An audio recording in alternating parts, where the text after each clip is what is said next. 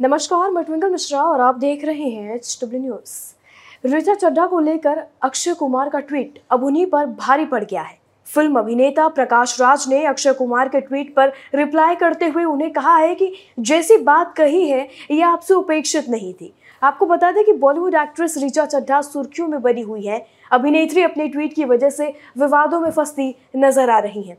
चलिए बताते हैं, क्या है पूरा मामला। दरअसल ऋचा चड्डा ने उत्तरी सेना के commander, lieutenant general Upendra Dwivedi के बयान पर अपनी प्रतिक्रिया दी थी।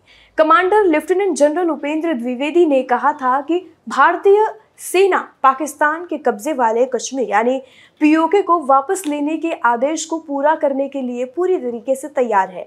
हम सरकार के आदेश का इंतज़ार कर रहे हैं। हम जल्द ही ऑपरेशन पूरा करेंगे। इसी बयान को कोट करते हुए ऋचा चड्ढा ने ट्विटर पर लिखा गलवान हाई बोल रहा है। ऋचा चड्ढा के इस ट्वीट पर विवाद शुरू हो गया। सोशल मीडिया यूज़र्स ने ऋचा की क्लास लगा दी। वहीं अक्षय कुमार ने इस बारे में अपनी प्रतिक्रिया दी थी। उन्होंने ट्वीट कर लिखा था कि यह देखकर मुझे दुख हुआ। हमारी भारतीय सेना के प्रति हम अनग्रेसफुल नहीं हो सकते। वह है तो आज हम हैं। मामले को बढ़ता देख ऋचा चड्ढा ने अपना विवादित ट्वीट डिलीट कर दिया। और एक और ट्वीट कर, इस पूरे मामले पर उन्होंने माफ़ी मांगी। हालाँकि इसके बाद भी मामला ठंडा नहीं हुआ, बल्कि और गर्मा गया। एक के बाद एक सेलेब्स उनके खिलाफ ट्वीट करने लगे। इतना ही नहीं, फिल्मकार अशोक पंडित ने तो पुलिस से मुलाकात की और पुलिस को लिखित शिकायत दर्ज कराई। ऋचा चड्डा के खिलाफ ट्वीट करने के लिए साउथ अभिनेता प्रकाश राज ने अक्षय कुमार को आड़े हाथों ले लिया। उन्होंने अक्षय के ट्वीट को रिट्वीट करते हुए लिखा आपसे ये उम्मीद नहीं थी अक्षय कुमार। ऋचा चड्ढा हमारे देश के लिए आपसे ज़्यादा प्रासंगिक है, सर। वहीं इससे पहले भी प्रकाश राज ने ऋचा चड्ढा के गलवान ट्वीट पर लिखा, हम आपके साथ हैं, ऋचा चड्ढा। हम जानते हैं कि आपके कहने का क्या मतलब था। इस विवाद में अनुपम खेर ने क्या ट्वीट किया, ये भी हम आपको बता देते हैं।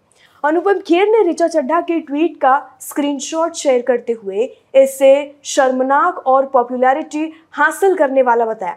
ऋचा अपना ट्वीट डिलीट कर चुकी है, लेकिन उनके ट्वीट का स्क्रीनशॉट अब भी इंटरनेट पर वायरल हो रहा है।